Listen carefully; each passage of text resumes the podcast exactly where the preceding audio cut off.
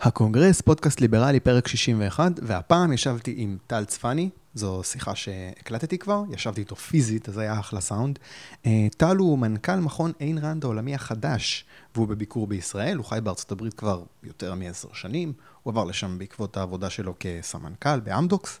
אה, ניצלתי את הביקור שלו בארץ לראיון, הוא לא מעורה כל כך באקטואליה השוטפת שלנו, אז לא דיברתי איתו הרבה על זה, אבל היה שבוע כל כך עמוס באירועים רלוונטיים, שאני לא יכול שלא להתייחס, אז אני אגיד משהו, ואחרי זה נעבור לרעיון שהתעסק בדרך שטל צפני עשה מקיבוץ להב, דרך אמדוקס, ועד להווה שלו, מנכ"ל מכון איין ראנד העולמי כאמור.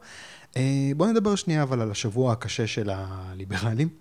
ובמיוחד שבוע קשה לאמיר אוחנה. זאת אומרת, זה שבוע שהתחיל בהבטחה שביבי, ראש הממשלה, נתן לו בנוגע להסתייגות לחוק הפונדקאות, הסתייגות שתאפשר גם להורים חד-מיניים לקחת חלק בהליך הזה. אה, ביבי הבטיח לו on the record, מצולם, שהוא יתמוך במהלך כזה, ואז בדקה ה-90, בהצבעה עצמה, הוא הצביע נגד ההסתייגות שאמיר אוחנה העלה, והחוק שמאפשר פונדקאות עבר, אבל רק לזוגות נורמליים במרכאות. אה, ובצורה די בלתי צפויה, אני חייב להגיד, הצית מחאה להט"בית גדולה שתפסה.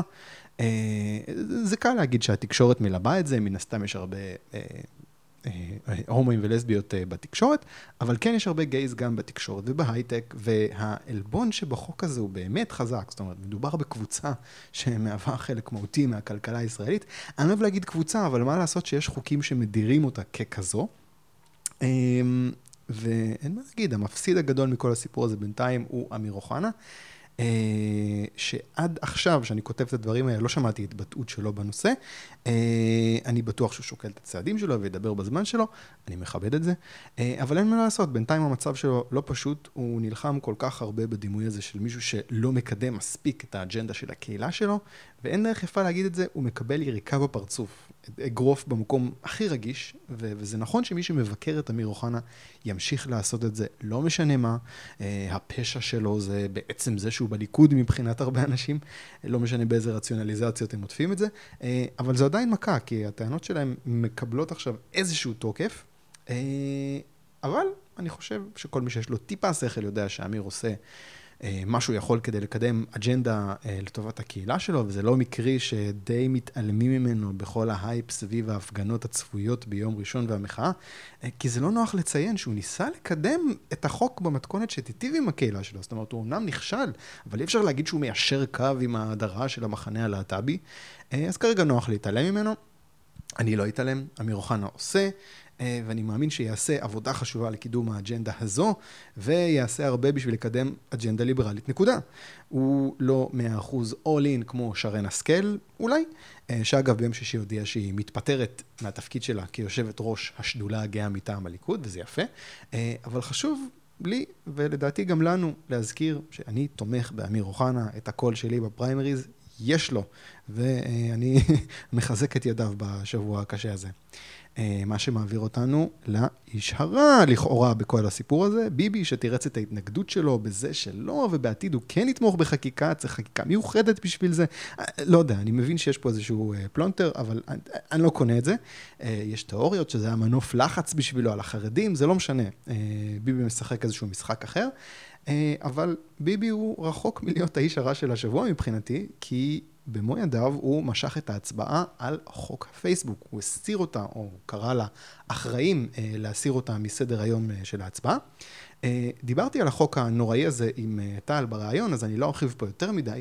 אה, אני רק אציין שמדובר בחוק שמאפשר לממשלה להסיר פוסטים מפייסבוק, גוגל, טוויטר, בעזרת צו בית משפט. פשוט חוק צנזורה. חוק שכולו פגיעה חמורה בחופש הביטוי, חוק מזעזע. אני שמח ששמו את החוק הזה על המדף, אבל הסכנה לא עברה. הוא בטח יחזור במתכונת זו או אחרת במושב הכנסת הבא. אני מקווה, מחזיק אצבעות, שעד אז יהיה איזשהו דיון ציבורי ואולי לחץ לא להחזיר את החוק הזה בכלל, אבל אני מודה שאני פסימי. ואני חייב להודות שפסימיות היא קצת ההרגשה שאני סיימתי את השבוע הזה, כי בסופו של דבר, כל האקטיביזם הזה נועד מבחינתי להפוך את המדינה למקום שהילדה שלי תחיה, תחיה בו למקום טוב יותר, והשבוע הזה בצל מה שדיברתי עליו קודם, בצל מה שהיה עם הרב הקונסרבטיבי שהמשטרה עוצרת כי הוא עבר על חוקי דת שהרב הראשי או הרבנות קבעו. שבוע בצל עוד חוק מטומטם של איתן כבל שעובר, שעובר ובאופן כללי רוב האנשים בעדו. זה שבוע שהלכנו צעד אחורה מלהגיע למדינה הטובה יותר, למקום הטוב יותר הזה, חופשי יותר, מתערב פחות בחיים של כל אחד מאיתנו. אמנם אנחנו רחוקים מאיזושהי תיאוקרטיה סוציאליסטית שישראל עלולה לגלוש אליה, אבל השבוע קצת התקרבנו לשם לצערי. יש בישראל המון שבטים, וככל שעובר הזמן, כולם מקצינים את העמדות שלהם. כל אחד רוצה לקחת את האורח חיים שלו עד הסוף, בין אם אתה גיי בתל אביב או חרדי בבית שמש. הבעיה היא שכולם נלחמים על ההגה במרכאות, לשלוט על החיים של כולם. ואני לא רואה מישהו קם ואומר את הברור מאליו, חיו ותנו לחיות, תפסיקו לנהל, לנהל לאנשים את החיים, תוותרו על הדבר הנוראי הזה שנקרא ממלכתיות, תפרקו 90% ממוסדות וסמכויות המדינה, ושכל אחד יחיה לפי השקפת עולמות. אבל מספיק עם הפסימיות, עכשיו לראיון עם טל צפני, המנכ"ל הנכנס של מכון איין ראנד העולמי. בבקשה. אהלן טל. אהלן. Uh, אני רוצה להתחיל מהסוף. אני רוצה uh, לגעת במה שאתה עושה היום. אתה לאחרונה התמנית להיות אה, מנכ"ל מכון איין ראנד העולמי, האמריקאי? מה, כן, מה? העולמי, העולמי. העולמי, אוקיי. חשבתי על זה ככה, אם הייתי מספר לך שזה מה שתעשה, כשאתה היית חבר בקיבוץ להב, נכון? כן. היית קיבוצניק בקיבוץ להב, הייתי אומר לך, תשמע, עוד 20-30 שנה, לא יודע מה זה, אתה תהיה אה, מנכ"ל מכון איין ראנד עולה. מה, היית אומר? הייתי שואל אותך מי זאת איין ראנד, כי לא ידעתי. האמת היא שהספרים שלה היו על כל המיטות של הילדים סביבי, וכמעיין המתגבר היה שם, ומרד הנפילים היה שם. אבל משום, משום מה, וקראתי ספרים, לא, לא קראתי אותם. ואני זוכר שהיה לי בגיל 14-15 אה, זה דיון עם חבר שלי שאמר, כן, כולנו אגואיסטים, ו... אתה, אתה, אתה עושה כל דבר בשביל עצמך, וגם כשאתה נותן מתנה לחבר שלך זה בשביל עצמך, וכל כך לא הסכמתי איתו, זה נשמע לי מופרך לחלוטין. אה, אז, אה, אבל אם היית שואל אותי בגיל נניח 21 אה, או 22, שהתחלתי לחשוב על מה אני רוצה לעשות, שפילוסופיה וחינוך זה יהיה הדבר שאני מתעסק בו, אז הייתי אומר לך שזה די מעניין, כי חינוך תמיד אהבתי. הייתי מנכ"ל מאוד צעיר של חברת קידום, לך תצטיין, זוכר, פסיכומטרי בגרויות. ופילוסופיה לא ידעתי, לא ידעתי מה זה.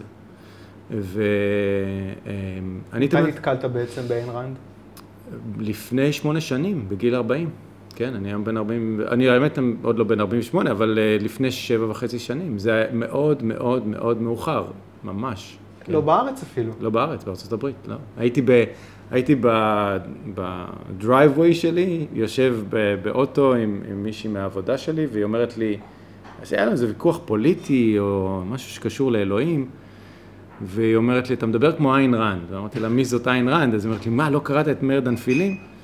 אמרתי לה, לא. אז אה, שבוע אחר כך התחלתי לקרוא את זה, והייתה לי תגובה קשה, נקרא לה כך, של, לספר הזה. זה היה ספר שהיכה בי כמו כל הכובד שלו, כמו לבנת בטון בראש, וכן, זו הייתה שנה מטורפת מבחינתי, זו שנה ש...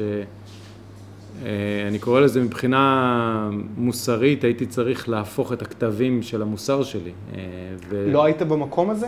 ממש לא, הייתי משהו מעורב של קצת שמאל, אה, קצת ימין, הצבעתי בארץ מרץ, אבל תמיד הייתי מאוד מאוד עקרוני, חיפשתי עקרונות. אה, אז, אז העניין הזה של וואו, מישהו פה מדבר על עקרונות, היכה בי נורא חזק. סוף סוף מישהו נותן לי סט עקרונות של בלי סתירות, כי אני חשבתי שהאמת נמצאת בחומר, אז הלכתי ללמוד המון פיזיקה וקוונטום מקניקס ולנסות להבין איפה באמת האמת. אה, ולא ידעתי שפילוסופיה זה בכלל מדע שאמור לתת לך את האמת. אה, הדבר הראשון שבאמת התחיל לסדר לי את הכל בראש, אחרי שנתקע... הגעתי עד לאמצע מרד הנפילים, ואמרתי, אני לא יכול להמשיך. אין מצב שאני גומר את הספר הזה בלי להבין מה קורה פה. זה כמו, אני כל הזמן צוחק על זה, זה כמו איינשטיין היה כותב נובלה על, אה, אה, על אה, General Relativity, מספר לך סיפור על זה בלי לספר לך מה באמת הוא גילה.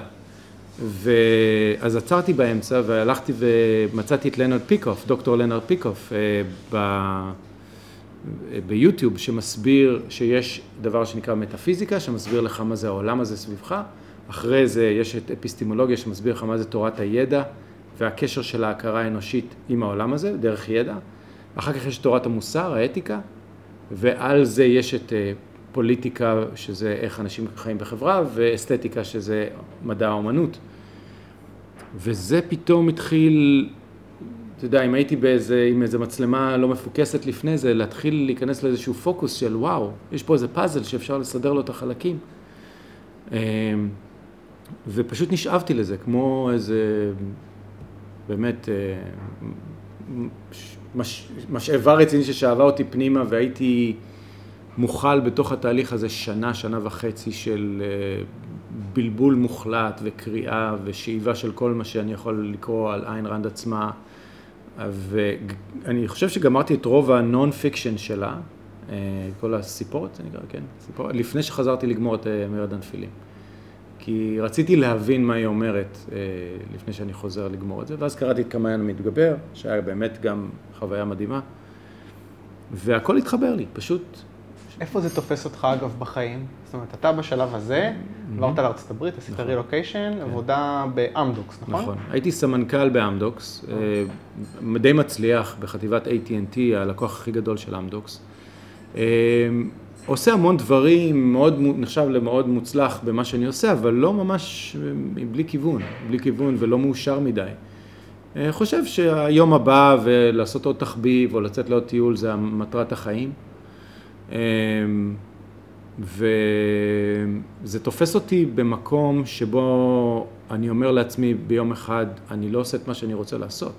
אני זוכר את עצמי עומד בחדר ההלבשה שלנו, וברגע הזה של שקט ותובנה ואומר, אני, לא, אני צריך לעזוב את אמדוקס. והייתה... יש לעזוב את אמדוקס, כן. יש לעזוב את ההייטק, זאת אומרת, אתה עזבת ממש את התחום. כן, אבל לא מיד. אה, גיסי פתח חברת סטארט-אפ שהוא הציע לי להצטרף אליו עוד לפני, ואמרתי לו לא, כי לא היה לי מספיק ביטחון לעבור למקום שלא יכול לשלם לי את אותה משכורת שאני מרוויח וכל הדברים האלה, ו... ואז פשוט אה, קיבלתי את האומץ אה, לבוא ולהגיד, אתה יודע מה, אני רוצה ליצור משהו משל עצמי, מסקראץ'. ואז עברתי לסטארט-אפ, אה, עשיתי אותו כמעט חמש שנים, ארבע וחצי, חמש שנים. טסתי כמו מטורף, אה, מקליפורניה, מאטלנטה, איפה שאני גר, לקליפורניה. אמ, ורק לפני חצי שנה בערך הגעתי למסקנה שאני לא רוצה לעשות את זה גם, אני רוצה ממש להתמקד בפילוסופיה וחינוך. אני יכול לספר לך קצת על התהליך שהוביל אותי לשם, שהוא תהליך פסיכולוגי של המון אינטרוספקציה, אה, אבל אה, אחרי חשיבה מאוד עמוקה של להתחבר למה אני רוצה לעשות בלי שום אילוץ, אה, הגעתי למסקנה של פילוסופיה וחינוך, ואז נזכרתי שירון ברוק, שהיה מנכ"ל של המר... המרכז, המכון איין ראנד העולמי, אה, פנה אליי לפני שנתיים והציע לי את התפקיד בעצם, ואמרתי לו, לא, אני באמצע בניית חברה, אז אני... אה, טוב, קשה לא להתייחס למאפיה הישראלית בדיוק, כן? כן, כן, זה משהו אחר בכלל. בטח תשמע על זה הרבה. נכון. התייחסתי לזה, האמת, עשיתי איזה אה, הרצאה של איזה שעה וחצי בכנס האחרון של אוקון. אבל אה, רק לגמור את הסיפור, בגדול הבנתי שזה מה ש... זה הדבר הבא בשבילי. ואז פניתי אליו, לא היה שום דבר על השולחן, היה בעצם מנכ"ל בינינו של שנה וחצי, אבל זה פתאום נהיה רלוונטי. ואז אמרתי לו, יאללה, בוא נלך על זה, והנה אני פה. אוקיי, okay, עכשיו אני אשאל אותך, אה, אתה נכנס לתפקיד של אה, אה מנכ"ל מכון ראנד, מוסד, מוכר יחסית, עם השפעה כן. מסוימת. אה, אני מניח שיש לך אה, תוכניות. מה מבחינתך יהיה הצלחה בתפקיד שלך, נגיד, חמש שנים מעכשיו? מה יהיה שונה? אה, הפילוסופיה המדהימה הזאת תהיה מוכרת ומובנת על ידי מאות אלפי, אם לא מיליוני אנשים. אני חושב על המכון, המישן של המכון, אם אתה קורא את הצ'רטר שלו, uh, spreading objectivism with the means of education, in the means of educational activities. זאת אומרת, בגדול הוא בית ספר, בגדול הוא uh, מוסד חינוכי שמטרתו ללמד אנשים על התיאוריה, הפילוסופיה האובייקטיביסטית.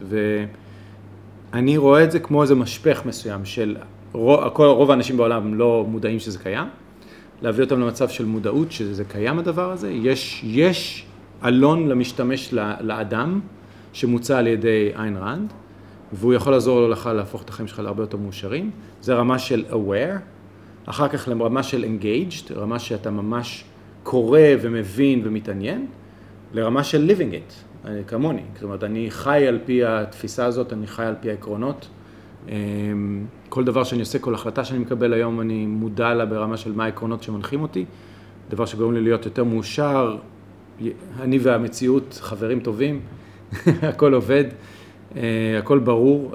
אמ, אז כמה אנשים נמצאים בהתחלה של המשפך, באמצע של המשפך ובבוטם של המשפך. לא כולם חייבים להגיע ל, ללמטה של המשפך, כי לא כולם ממש מתעניינים בפילוסופיה פר סה.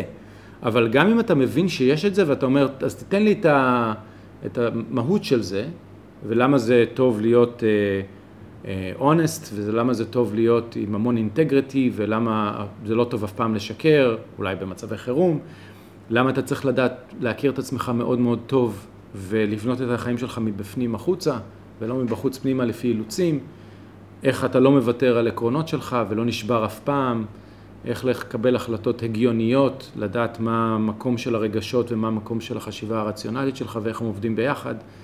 אה, וכהנה וכהנה וכהנה דברים שפשוט עוזרים לך לחיות את החיים יותר טוב. גם אם מישהו אומר לי, תיתן לי את ה-highlight ותיתן לי את ה-self-help level, מה שנקרא, של, אה, של, גם זה בסדר. כי זה יעזור לאותו אדם לחיות את החיים קצת יותר טוב. אתה יכול לפרוט לי את זה לכ... אוקיי, ברור לי כאילו מה, מה אתה מכוון, אבל לי כמתבונן מהצד שלא מודע לכל התהליכים הפנימיים כן. האלה, mm-hmm. אני שואל, אוקיי, מה ישתנה מבחינתי? כן, מחר בבוקר עם... כן. כאילו, אני מנסה להבין את השאלה ברמה של... כאילו, מה אני אראה שונה? אם אתה תשב ותלמד קצת יותר על הפילוסופיה, או בתור מישהו... אם אני אשב ואכנס ליוטיוב ופייסבוק. כן, אה, אוקיי, כן, לא, בסדר, שזה בסדר גמור. אמ, לא יקרה הרבה אם אתה לא תאמץ את זה ותנסה להשליך את כל העקרונות האלה על החיים שלך ולראות איך זה משפיע על קבלת ההחלטות שלך. כי מוסר, אתיקה, מטרתה לגרום לך לקבל החלטות יותר טובות. אם אתה לא אה, מטמיע את זה בחיים שלך, לא יקרה שום דבר שונה. זה לא כמו קראתי ספר טוב, היה אחלה. זה לא, זה מערכת ההפעלה שלך צריכה להשתנות. צריך לבוא ולהגיד איך אני מקבל החלטות היום, איך, איך בחרתי את אשתי, למה בחרתי את אשתי, למה בחרתי לעבוד בעבודה שאני עובד, למה אני בוחר לעשות מה שאני עושה כל יום בבוקר. איך הגעתי להחלטות האלה? האם הן היו רציונליות, האם הן היו מודעות? ואם אתה לא תבחן מחדש את ההחלטות האלה ותסתכל קדימה מה אתה רוצה להשיג ואיך אתה רוצה להשיג את האושר שלך, אה, אז לא יקרה הרבה. אבל אם תהיה רציני, כמוני, אז, אה, אז תיקח את זה עד הסוף, ו- you will, אתה תצא ותצוף בחזרה, בן אדם הרבה יותר מודע לעצמו, לאושר האפשרי לו, עם אה, אלון למשתמש לאיך להגיע לזה, ואיך לחיות את זה יום-יום. במדד האושר שלך, דרך אגב, ההגדרה של אושר תהיה ברורה לך. דבר שלא ברור ל-99% מהאנשים שהולכים על פני כדור הארץ, מה זה בכלל עושר, הם מבלבלים מושגים בין עושר לסיפוק רגעי, לכל מיני דברים כאלה. אז לענות לשאלה שלך, אתה תהיה בן אדם הרבה יותר מאושר, הרבה יותר אה, ברור לגבי מה, מה הוא רוצה להשיג ואיך הוא הולך להשיג את זה, ותהיה כמו גיבור. אה, זה מה שאיין רן בעצם אומרת, הסיבה שקראתי את הספרים זה לשקף את האדם הגיבור. כל אחד מאיתנו יכול להיות גיבור. אני רוצה לשאול אותך בקשר לשינוי בעצם ש... שעברת. כן. יחסית אנשים נתקלים בספרים של ערן בגיל הרבה יותר צעיר. נכון. אתה עשית את השינוי ב... בשלב מאוחר בחיים. אני רוצה לשאול אם, אוקיי, כמה שאתה יכול לענות, כמה שאתה רוצה לענות, האם חטפת מזה ריקושטים מהסביבה? Oh. אתה משתנה עכשיו, ואיך כן. אנשים אוכלים את זה? אה, קשה מאוד. אה, כשעברתי את התהליך הזה חשבתי, וואו, גיליתי, גיליתי אמת, ואני צריך לשתף אותה עם כולם. ואחד מהדברים שאתה מבין זה שלאנשים אין אותו, אין אותו, אותו קונטקסט ולא אותה מוטיבציה שלך יש. ולכן הם נותנים לך סטירה בחזרה, כאילו, תעזוב אותי בשקט, על מה אתה מדבר, ברמה של חברים ומשפחה והכול. אה, אז אחד הדברים שאני למדתי עם השיטה של לחשוב בצורה רציונלית על כל דבר שאני עושה, זה גם לחשוב על השיטה שבה אני מתקשר עם אנשים. והיום אני הרבה יותר מודע והרבה יותר אפקטיבי, לאיך, לא, לא 100% אפקטיבי, אני עוד לומד, איך לתקשר בצורה שאתה תגרום שינוי אצל הבן אדם האחר, אתה צריך להבין את הקונטקסט שלו, אתה צריך להבין איך הוא חושב על הדברים. עכשיו אנחנו מדברים, והדברים שאני אומר, עם הכוונה שאני אומר, זה לא בדיוק הדרך שבה אתה קולט את הדברים. אני צריך להקשיב לך ולהבין את, את מה שאתה אומר. אבל לשאלתך, כן, אה, ריקושטים מאוד מאוד חזקים, עם אנשים, אני אתן לך דוגמה מעבודה, לא משהו אישי, כן, עבד, עבדתי בסיליקון וואלי והרעיונות שלי של אינדיבידואליזם וקפיטליזם ו, ואגואיזם, זה בדיוק ההפך מהקוד המוסרי ששל, ששולט בקליפורניה, במיוחד בסיליקון וואלי. אז... אה, מפתיע. כן, זה דיכוטומיה גם מאוד מדהימה מה שקורה שם, אנשים הכי פרודוקטיביים בעולם, וגם הכי, סוצ... לא הכי, אבל סוציאליסטים במידה מסוימת. עם אה, המון המון אה, אשמה על ההצלחה שלהם. אז הם משלמים על ההשלמה. כן, רואים כן, את זה? רואים את זה כל הזמן, כן. אז... אה, הייתי בטוח שלפחות בקטע הזה, כאילו, אנשים, לא יודע, גאים בעבודה שלהם, אין להם בעיה עם זה שהם עושים כסף. הם מאוד גאים, אבל הם אחר כך כמו נוצרים טובים, מרגישים כל כך הרבה אשמה שהם עושים כסף, שהם giving back. הם צריכים להחזיר חזרה לחברה שהם גנבו ממנה עושר. אז uh, יש תנועות שלמות של בוא ניתן uh, אחוז מהרווחים שלנו ונתרום אחוז מהזמן שלנו, uh, לתת חזר, חזרה לאותו מקום שלקחנו ממנו. זה אינדיקציה? העובדה שבן כן. אדם תורם מהכסף שלו זה אינדיקציה שהוא מרגיש אשמה? כן, הם אומרים שהם מרגישים אשמה. הם giving back. אתה, אתה נותן חזרה משהו שלקחת. מה שהם לא מבינים שהם לא לקחו שום דבר מאף אחד, הם יצרו אותו. אה, הבסיס המוסרי של הטעות שלהם היא בסיס אלטרואיסטי, כמו שאיינרן מזהה את, ה, את מקור, מקור הבעיה. מקור הבעיה היא שהטוב, הסטנדרט לטוב הוא אתה, לא מישהו אחר. אבל זה אנחנו ככה, אוקיי. כזה יוליך אותנו לכיוון אחר, אבל אני רק אומר, איתך, כן, שם, שם חטפתי ריקושטים מאוד, כי לא הייתי יכול לדבר עם אף אחד. אה, זה היה מוקצה מחמת מיאוס כל הדיון הזה, ובשלב מסוים... הבנתי שאני משלם מחיר בזה שאני לא אמיתי, אז, אז בארוחת צהריים, הם מדברים על פוליטיקה, אני אומר להם, כולכם טועים, והנה למה. ובהתחלה קיבלתי המון ריקושטים, אבל חצי שנה אחר כך כולם התאספו יום אחרי יום סביבי, לשמוע מה טל חושב, על, כי מה שטל אומר, make sense. אמ, כן, אז, אז, אז חטפתי המון ריקושטים, שילמתי כמה מחירים טובים, אבל בגדול הייתי עושה את זה שוב. אולי הרבה יותר חכם, כן, אבל uh, הייתי עושה את זה שוב. ומה שיפה, זה שברגע שאתה מתחיל להפעיל רציונל, חשיבה רציונלית ועמוקה על כל דבר, אז אתה מבין איפה אתה גם לא אפקטיבי ומשפר את זה. Uh, כמו למשל דרך התקשורת שלי עם אנשים. אה, נגענו בעניין הזה של, של עמק הסיליקון, כאילו הניגוד הזה בין פרודוקטיביות לתחושת אשמה. כן. זה מעיר לי איזה משהו שאמרת בריאיון ששמעתי mm-hmm. אותך עושה אצל ארי רצון. הוא שאל אותך, אני חושב, האם ישראל היא מדינה קפיטליסטית או סוציאליסטית? ואמרת כאילו, משהו כמו גם וגם. נכון. יש, יש פה איזושהי סכיזופרניה מסוימת. בוא, בוא תסביר, אני אהבתי את הנקודה הזאת, אני רוצה שתרחיב כן. על זה. אז באמת, זאת אומרת, אם אתה מסתכל על המציאות הישראלית, מצד אחד, באמת, חדשנות ויוזמה יוצאת דופן אה, בכל הממדים, בכל המטריקות שתמדוד את זה, אנחנו מדהימים ברמה היצירתית, ויש פה חופש ליצור, במיוחד באזורים שהממשלה לא מתערבת בהם, אה, כמו הייטק. אה, ולא פלא שרוב הכישרון והיוזמה נעשית בהייטק, במקומות שבהם אין רגולציה. יש הרבה פחות במקומות ש... כמו בנקים או מכוניות או דברים שאתה יודע שיהיה קשה מאוד לחדש בהם.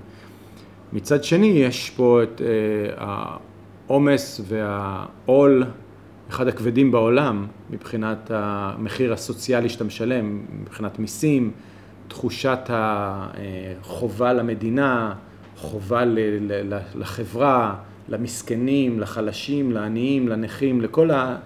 מוכי הגורל למיניהם, כולל הדבר הנורא ביותר מבחינתי שהוא לא מוסרי, זה גיוס חובה. ללכת ולהקדיש את חייך, אם צריך, למדינה, כאילו, זה הפוך אמור להיות.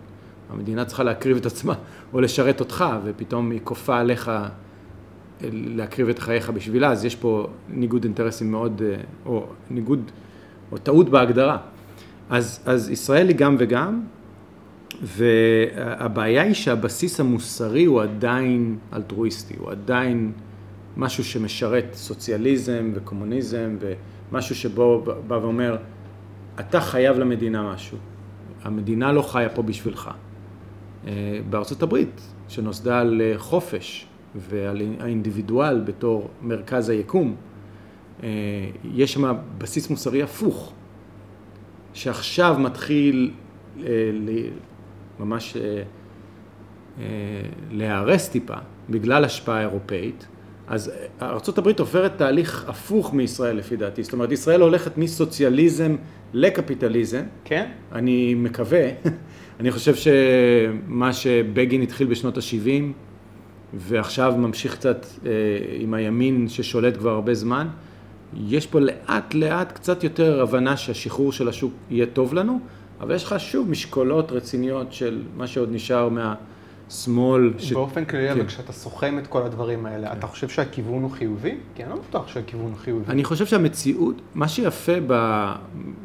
בכל העניין הזה, שהמציאות היא מציאות. היא תמיד תגיד לך שמה שעובד עובד, אז אתה לא יכול לעוות אותה יותר מדי זמן ולא, ולא, ויותר מדי. אז, אז אה, אם אתה תחנוק את הכלכלה על ידי יותר רגולציה, יקרה, משהו רע. אז, אז מבינים שעושים את זה, אז יש לך איזה כחלון אחד שבא ומדי פעם מוציא איזשהו רעיון אידיוטי נוסף, ותוקע משהו, כמו פעם זה דירות, ופעם זה סלולרי, ופעם, זה, ופעם הוא עושה משהו טוב, ופעם הוא עושה משהו רע, והוא לא יודע למה הוא עושה את זה. אמ, והמציאות תמיד תשפוט אותו באותה, באותה צורה, אז, אז תמיד יהיה פה קפיטליזם. אחרת אנשים ימותו. אנשים לא רוצים למות. אתה אומר, המציאות אה, מכריחה אותך להתיישר לפי ה... כן. אחרת, אחרת קורה לך שדות הקטל בקמבודיה, או עשרות מיליוני, אם לא מאות מיליוני אנשים מתים ברוסיה. או ונצואלה. או ונצואלה, בדיוק. אבל זהו, החשש שלי זה כאילו, זה לא מספיק שהמציאות תיתן לך כאפה. נגיד, זה נכון. בנצואלה, המציאות נותנת להם כאפה. אני לא רואה אותם עכשיו הולכים להם נכון, כי בוא נחזור לעניין הזה שמוסר ואתיקה זה המערכת הפעלה שלך. אתה יכול לתכנת אדם להרוג יהודים ולחשוב שזה טוב. אתה יכול לתכנת אדם להרוג את החבר שלו ולחשוב שזה טוב, כמו בקמבודיה. אתה יכול לתכנת אדם לעשות כל דבר, כי הוא חיית קונספטים שניתנת לתכנות. השאלה על איזה אתיקה הוא רץ, מה הוא מגדיר כטוב. אם אתה תגיד לו קומוניזם זה טוב, אז הוא גם יהרוג אנשים וימשיך ללכת באותה דרך. זה הסכנה, שהעיוות המציאותי עדיין לא יעצור אותו. אה, אני רוצה לשאול אותך משהו, אני לא בטוח כמה אתה מכיר את ה... אה, אני אקרא לזה שיח ליברלי בארץ, כי בכל זאת, יש את התנועה הליברלית החדשה. כן. יש כאילו, נדבר קצת על הקהל שלנו. כן. אה, אז זה בעיקר אנשים שמתמקדים בשתי מחנות, התנועה הליברלית החדשה, אתה מכיר, ועוד גוף שנקרא חופש לכולנו. שזה משהו שלא כל כך אה, היית מצפה שיקרה, אבל זה קורה. אם אני מכליל את זה, אלה אנשים שאומרים חופש לכולנו, הם בעצם אומרים חופש לכולנו, גם ליהודים וגם לערבים. אמ, מוכר לך השיח הזה? לא, מה, מה, תסביר לי את הרעיון העיקרי שלהם. איך הוא אוקיי. שונה מחופש אינדיבידואלי, אה, כמו שנניח התנועה הליברלית החדשה? אני יכול להגיד לך שהם הרבה יותר מושפעים אה, מ... לא יודע, רעיונות של רוטברד. אוקיי, אה, ליברטריאנים בגדול. כן, כן, בדיוק, ליברטריאנים. כן. אה, ויש איזשהו ערבוב בין כולם. זאת אומרת, אתה יודע, אה, אני מכיר קצת אובייקטיביזם, מושפע כן. מאובייקטיביזם. אתה אובייקטיביסט, כן. מכיר את בועז, כן. זה כאילו, זה, זה קבוצה מאוד אה, אה, הומוגנית, mm-hmm. אה, ש, שגם אם היא נמצאת בתוך התנועה ליברלית החדשה, השיח הוא מעורבב עם הרבה מאוד אה, קולות. כן. זה טוב, זה לא טוב, אתה חושב שזה, כאילו, זה, זה בסדר, אני, mm-hmm. אני אגיד, להיות חלק ממחנה אחד ש, ש, שיושבים אנשים ש, ש, שלא בהכרח מסכימים איתך על uh, הרבה דברים. זאת אומרת, mm-hmm. מסכימים שחופש נגיד זה דבר טוב, mm-hmm. אבל יגידו, יגידו דברים כמו uh, ערכים זה דבר uh, יחסי, לכל אחד mm-hmm. יש את הערך שלו. Mm-hmm. אתה מבין מה אני אומר? לגמרי, אני חושב שזה רע מאוד. כן? אני חושב שהם אנשים הכי... אתה קורא להתבדלות מה... אני חושב שהם אנשים, אנשים הכי מסוכנים, כי היריב שלך יתקוף אותם ולא תהיה להם תשובה. ואז הוא יגיד, אהה, אתם רואים? אין באמת סיבה לחופש אנושי. הם, הם, הם, אה, איין רנד דחתה את הליברטריאנים וקראה להם המסוכנים ביותר, במובן הזה שהם מאוד, מקדמים חופש מהסיבה הלא נכונה. ליברטריאנים לא מבינים חופש מהו. למה חופש? למה לא עבדים? אני אמשיג את זה כן. למשהו ש... מושגים שכבר חזרתי עליהם כמה פעמים בתוכנית. אה, כאילו אתה בא לטעון למה חופש זה דבר טוב, כן. אז יש אה, מה שנקרא המחנה הדאונטולוגי, שיגיד חופש זה טוב לא כי זה עובד, אלא כי זה נכון. Mm-hmm. ויש את המחנה הפרגמטי נקרא לו. תועלתני. תועלתני. כן. חופש זה טוב כי זה עובד. כי זה עובד. כן. אז מה זה פרגמטיזם? פרגמטיזם בא ואומר, אני לא מאמין בעקרונות. אני, כמו שאמרת, אני אזרוק אבן לשמיים ואני אסתכל כל פעם אם היא תיפול, היא תיפול, אם היא לא תיפול, היא לא תיפול, אני לא יודע. ופרגמטיזם הוא נורא מסוכן, כי הוא לא מאמין בשום עיקרון, הוא ינסה כל פעם, תראה, כל הפוליטיקאים שלנו פרגמטיסטים, הם לא, הם לא מבינים מה קורה באמת, הם מנסים כל פעם משהו אחר, מפריחים עוד איזה בלון. אז, אז הדבר הכי מסוכן, כי פילוסופיה היא אהבת הידע, ואהבת הידע והמדע הוא חקירת העקרונות השולטים במציאות. אם אתה לא מאמין שבכלל יש עקרונות, אז מה אתה חוקר? אתה מבין מה אני אומר? זאת אומרת, מה המטרה אם אין עיקרון בסופו של דבר שהוא זה שמנחה את היקום? והם הסכנה הכי גדולה כי הם האויבים של הידע. כן, הם זה, לא בגד... לא ש... זה לא שכשאתה עכשיו כן. אה, מנסה לשכנע מישהו בעד חופש, זה לא שאתה לא תעלה טיעונים תועלתניים. אתה תגיד, mm. שמע, זה עובד. לא, תרא... לא, אני, לא? אני לא, אני מדען. אני מדען פילוסופי. ופילוסופיה, דרך אגב, זה מדע. היא אפילו, פילוסופיה באה לפני מדע, היא מגדירה את התהליך המדעי, חוקי הלוגיקה באו מאריסטו, אה, חוקי האי סתירה באו מאריסטו, אה, זה, על זה מדע מושתת.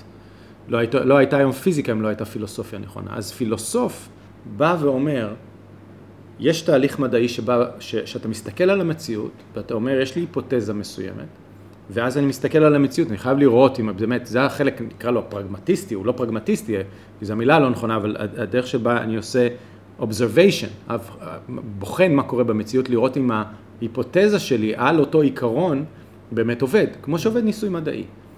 ואם אתה בא ואתה אומר, לא יודע, תשמע, ברוסיה זה לא עבד, אולי בוונצואלה זה יעבוד, מי יודע? אז מה, על איזה ידע אתה מדבר?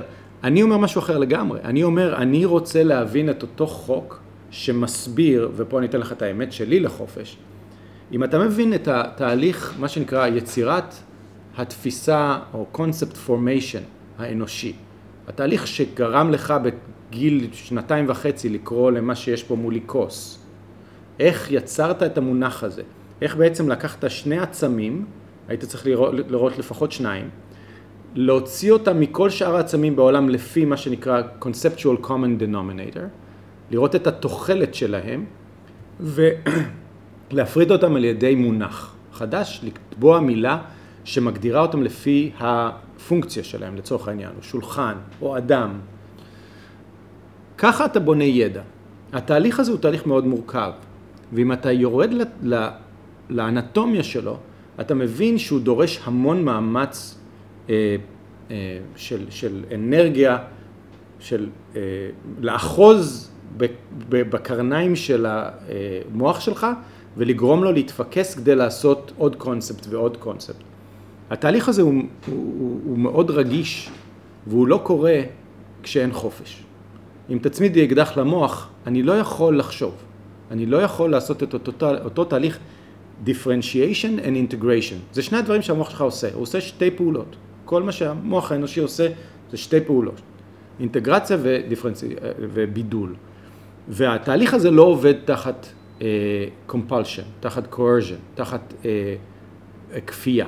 הוא פשוט זה... מפסיק לעבוד. ו- ואם אתה מבין את התהליך הזה, אז אתה מבין למה חופש הוא uh, תנאי מקדים לח- לחיים אנושיים. אתה אומר, אם אני לא נותן לאדם חופש, הוא מפסיק להיות אדם. אז חופש לא צריך להיות לעכברים ולנמלים ולציפורים, אבל בגלל שאנחנו חיות קונספטואלית, לנו נדרש חופש. אם תשים אדם בכלא, מה חסר לו? הוא יש לו אוכל, יש לו מיטה, הוא חייב להיות, הוא צריך להיות מאושר. למה הוא לא מאושר? כי הוא לא יכול לחשוב. וחופש התנועה וחופש הדיבור, שהוא בעצם חופש המחשבה, הוא תנאי מקדים ל, ל, ל, להיות אנושי והומני, ומי שלא מבין את זה, הולך לפגוע ביום יום אחד באדם, בצורה כזו או אחרת. אני רוצה לנצל את זה שהעלית כן. את העניין הזה של אה, בעצם חופש הביטוי. אה, לגעת באיזשהו נושא אקטואלי אה, כרגע, וזה חוק הפייסבוק. כן. משהו שרץ עכשיו בישראל, או בשם המלא שלו, החוק להסרת תוכן שפרסומו מהווה עבירה מרשת האינטרנט. השבוע זה חוק שהיה אמור לעלות לקריאה שנייה ושלישית אה, להצבעה בכנסת, חוק שבעצם מאפשר למדינה באמצעות הפרקליטות והיועץ המשפטי לממשלה לפנות לבית משפט בבקשה להוריד פוסט בפייסבוק או בגוגל או בטוויטר, אה, במידה ומדובר בתוכן שפרסומו הוא בגדר עבירה פלילית, הוא יביא לפגיעה חמורה בכלכלת המדינה או בתשתיות חיוניות. Mm-hmm. אני מצטט לך פשוט מתוך אה, כתבה כן. שקראתי. כן. עכשיו, בניגוד לפנייה במסגרת הליך פלילי רגיל, אז החוק החדש הזה מאפשר פנייה מקוצרת במעמד צד אחד, זאת אומרת, צד של המדינה, אה, מבלי לתבוע אדם ספציפי, ובתור, בתוך פטור מדיני מהראיות. זאת אומרת, אה, זה יאפשר לבית משפט לשקול ראיות שלא קבילות בהליך פלילי, כמו מידע שהושג ללא צו חיפוש. Mm-hmm. בקיצור, הרבה מאוד שלל של כוח שהמדינה רוצה לקחת לעצמה, מחלק קצת לפרקליטות, ליועץ המשפטי, לבתי משפט. אה, אה, היום העדכון האחרון זה שהחוק הזה נבלם על ידי ראש הממשלה, זאת אומרת הוא אמר חכו. זה לא עולה, אני עוצר את זה, מנחה את השרים האחראים אה, לעצור את זה, אני שמח על זה, אבל הסכנה של זה עדיין מרחפת, זאת אומרת זה יחזור כנראה בנוסח מרוכך יותר, כי אנשים חושבים שהחוק הזה איכשהו יתרום לביטחון, זאת אומרת כן. המטרה היא כמובן אם יש לך פוסטים שהם מסיתים או קוראים לבצע פיגועים, או פוגעים בביטחון הלא יודע, וואטאבר, אז לאנשים בעצם לא אכפת כן. שזה יהיה על חשבון חופש הביטוי. ואני רוצה לאתגר אותך, להגיד לך, אולי הם צודקים. זאת אומרת, mm-hmm. אולי חופש ביטוי זה אה, אה, חשוב, אבל שמירה על ביטחון זה יותר חשוב, mm-hmm. ואפשר לרמוס קצת את, ה, את חופש הביטוי כדי לשמור על ביטחון של אנשים. Mm-hmm. ובעצם, יש דבר כזה בכלל הסתה.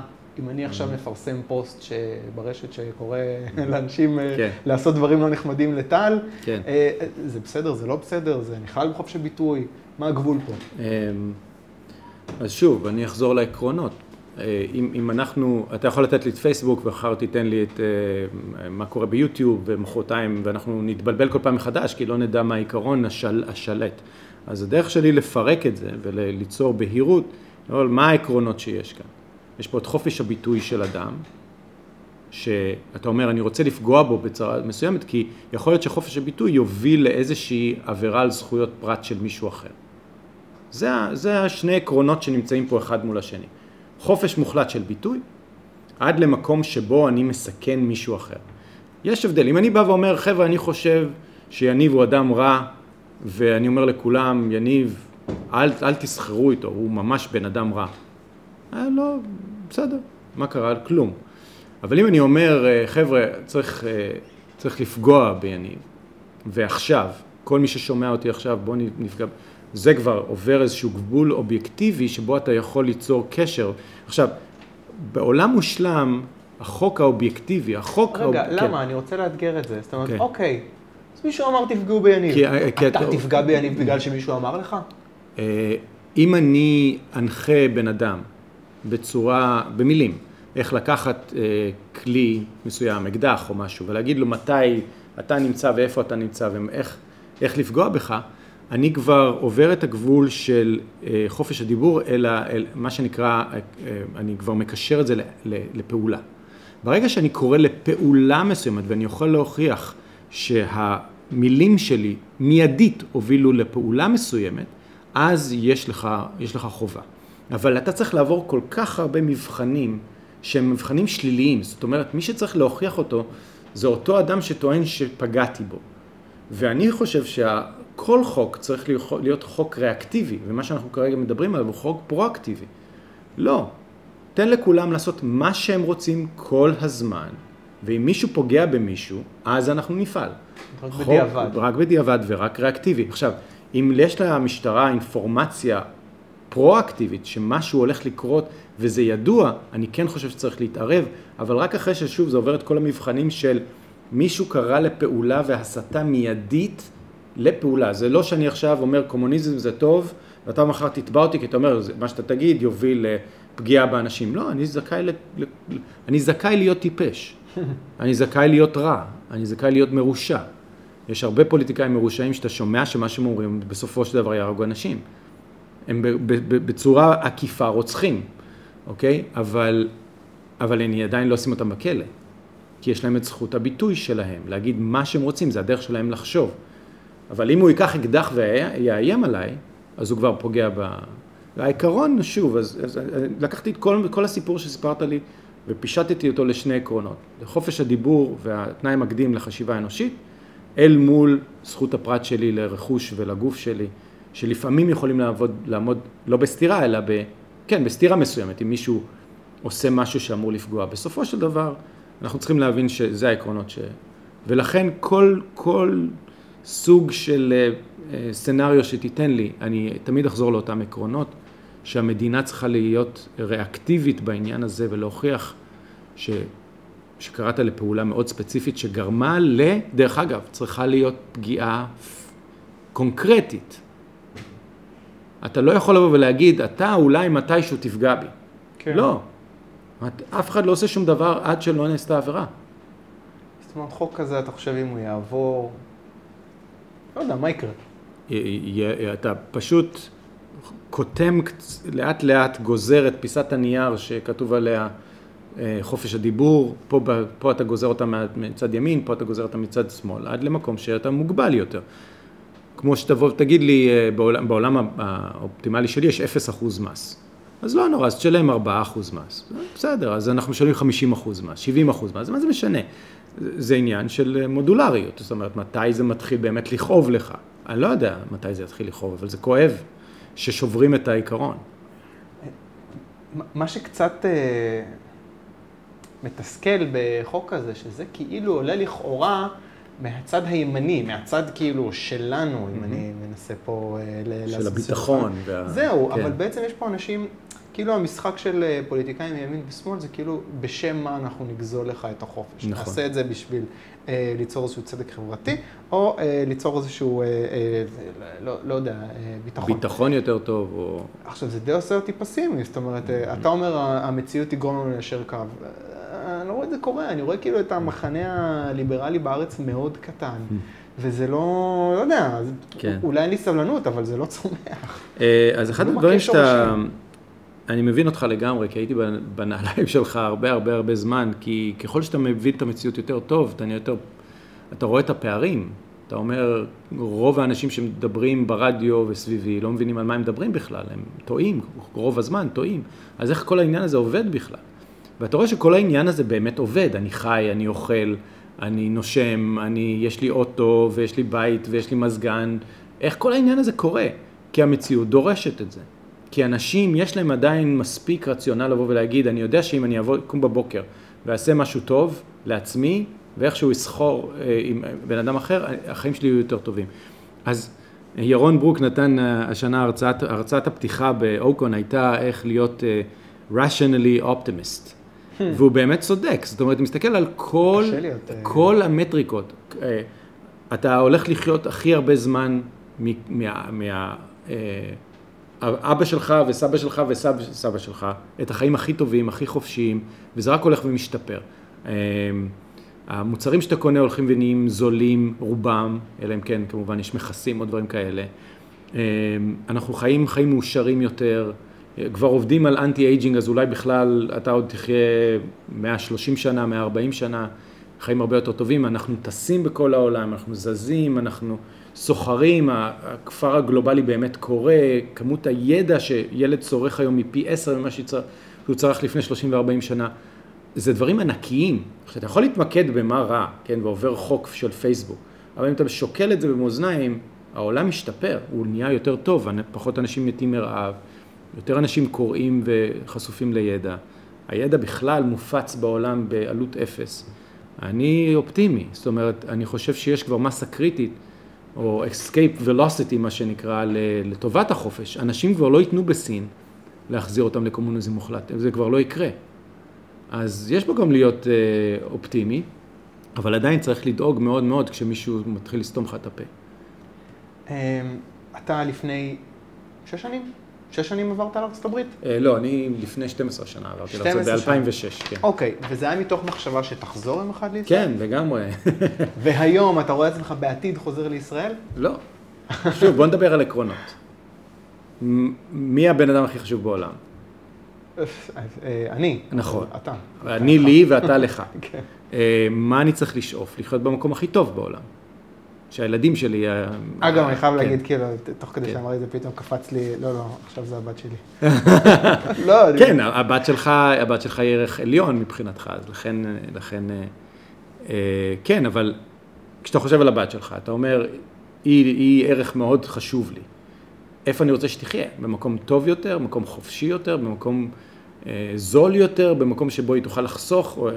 הבן שלי עכשיו בקולג', הוא מצייר והוא מאייר והוא מדהים, ומצאנו את הקולג' הכי מדהים בעולם באמצע ה studios בהוליווד, מאוד יקר, אבל מקום נפלא, והילד לא מפסיק אה, לחייך כל היום. כשאני רואה אותו, אני- זולגות לי דמעות של אושר. למה שאני אביא אותו לארץ? לא, באמת, אני שואל אותך, ת- ת- בוא נחשוב. יש בצלאל, בוא, זה לא... יש, לא, אני לא אומר שהארץ, הארץ, הארץ הוא מקום נפלא, אבל יש מקומות טובים יותר. כן. אה, ואני צריך לשאוף לכמות העושר המקסימלית בזמן המאוד מוגבל שיש לי עלי אדמות.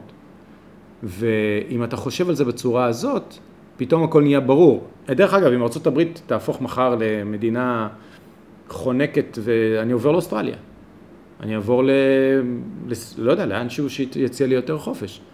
אה, אין לי שום נאמנות למדינה, אה, כי מדינה מבחינתי זה חוזה, אני כן אוהב את הברית בגלל הרעיונות שהיא מייצגת, אז יש לי אהבה כלפי הברית, יש לי אהבה כלפי ישראל מבחינת הפריצת דרך המדהימה שהיא עשתה ב-70 שנה האחרונות, אה, והביא אותנו, כי יש לי המון הערכה לזה, אבל עדיין מדינה היא בסך הכל חוזה ביני לבין כמה אנשים שגרים באזור מסוים, שנגן עלינו בפנים ונגן עלינו בחוץ, ויהיה בתי משפט, זהו, זה כל מה שהבן אדם שגר לידי, אני דרך אגב לא יודע איך קוראים לשכן שלי, מצד ימין, מצד שמאל, מצד שמאל יש לי מגרש טניס בארצות הברית, אבל מצד ימין, לא יודע איך קוראים לו, אה, וזה טוב לי, יש לי את החופש שלי ואת ה...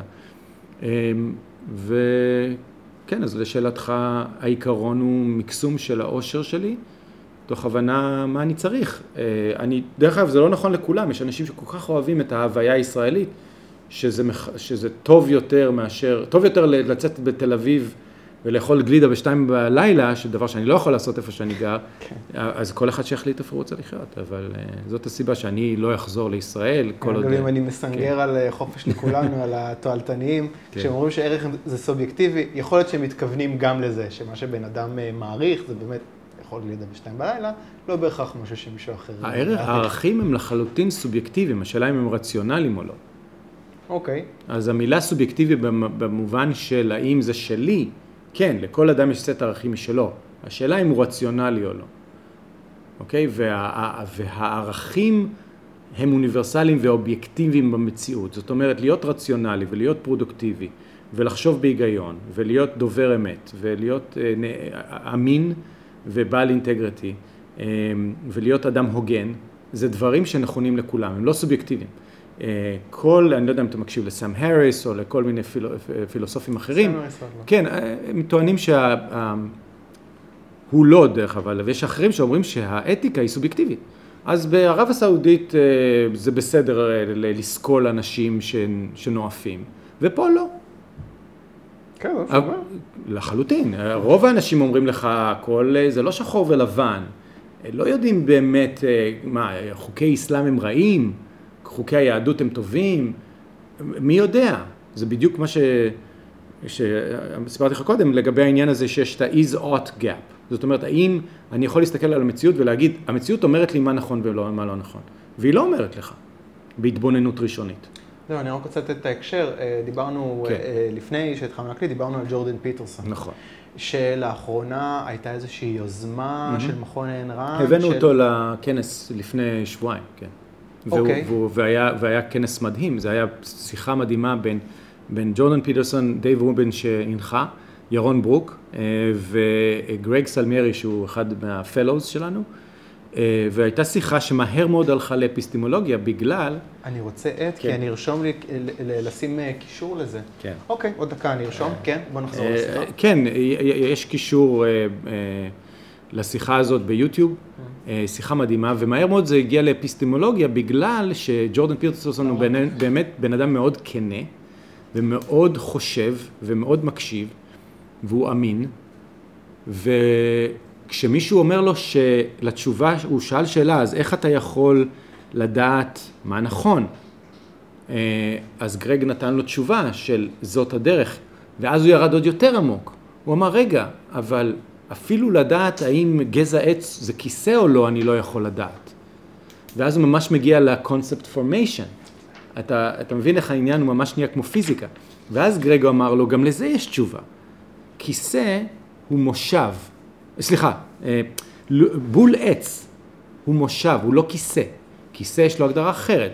It's man-made, יש לו בדרך כלל אה, אה, מושב, פלטה ישרה, יש לו גם גב, זה נעשה על ידי אנשים במטרה לשבת. אה, דבר שאתה יכול להניח את הטוסיק שלך עליו, זה לא הופך אותו לכיסא, הוא הופך אותו למושב. ולכן מה שג'ורדן פיטרסון לא יודע, זה שאיין ראנד גם פתרה את הבעיה הזאת. היא הגדירה איך תהליך יצירת מונח עובד בצורה אובייקטיבית ונכונה, לעומת מה שנקרא uh, floating abstractions. כמו לבוא ולהגיד צדק חברתי, או כמו למצוא, uh, להגיע לקומוניזם כ- כמשהו טוב לאדם. מתישהו אתה מנתק את הקונספט מהמציאות, ואין לו אחיזה במציאות. אתה לא יכול לקשר מונח מסוים למציאות, זה אומר שהוא floating abstraction, או אבסטרקציה לא אוקיי, מוחשית. הבנתי עכשיו את המשמעות של המונח. אתה מבין? אז, אז floating abstraction זה בא ואומר, יש לי מונח, ואני לא יכול לחבר אותו למציאות. למשל, אם תבוא ותגיד לי, בוא ניקח מונח מאוד אה, אבסטרקטי כמו ידידות. איפה אתה רואה ידידות במציאות? אני אגיד לך, או, שאלה מצוינת, אני חייב לשרשר אותו למציאות. ידידות זה קשר שנמצא בין שני אנשים, של הערכה אישי- הדדית ושילוב של ערכים. ואז אני, אני אומר לך, אתה רואה שני אנשים, אתה רואה את הקשר ביניהם, אתה רואה שהם מחייכים אחד על השני, מעריכים את אחד את השני, סומכים אחד על השני, ואז אני אומר, ואז אני בעצם מראה לך במציאות איך הדבר הזה נראה, אוקיי? זה ההבדל בין אה, הגדרה שהיא נכונה, כמו ידידות, שיש לה אחיזה במציאות, לבין מונח אחר שאתה אומר שוויון אנושי. אבל תראה לי, תראה לי אותו. אני רוצה לראות שוויון אנושי. אתה לא יכול, אתה לא יכול להראות לי אותו כי הוא לא קיים. ואז אתה יודע שזה בעצם, זה מהות השקר. זה מהות המקום שבו מישהו הולך ומפתח תורה שלמה של קומוניזם על שקר.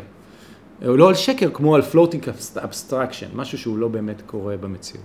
אה, זאת אומרת, אה, הזמנתם את אה, ג'ורדן פיטרסון, הזמנו אותו, אבל כן. אה, הוא רחוק מאוד מאובייקטיביזם. תשמע, הוא, הוא, אה, יש לו המון חפיפה במובן הזה שהוא לוחם חירוף, בחירוף נפש עבור freedom of speech.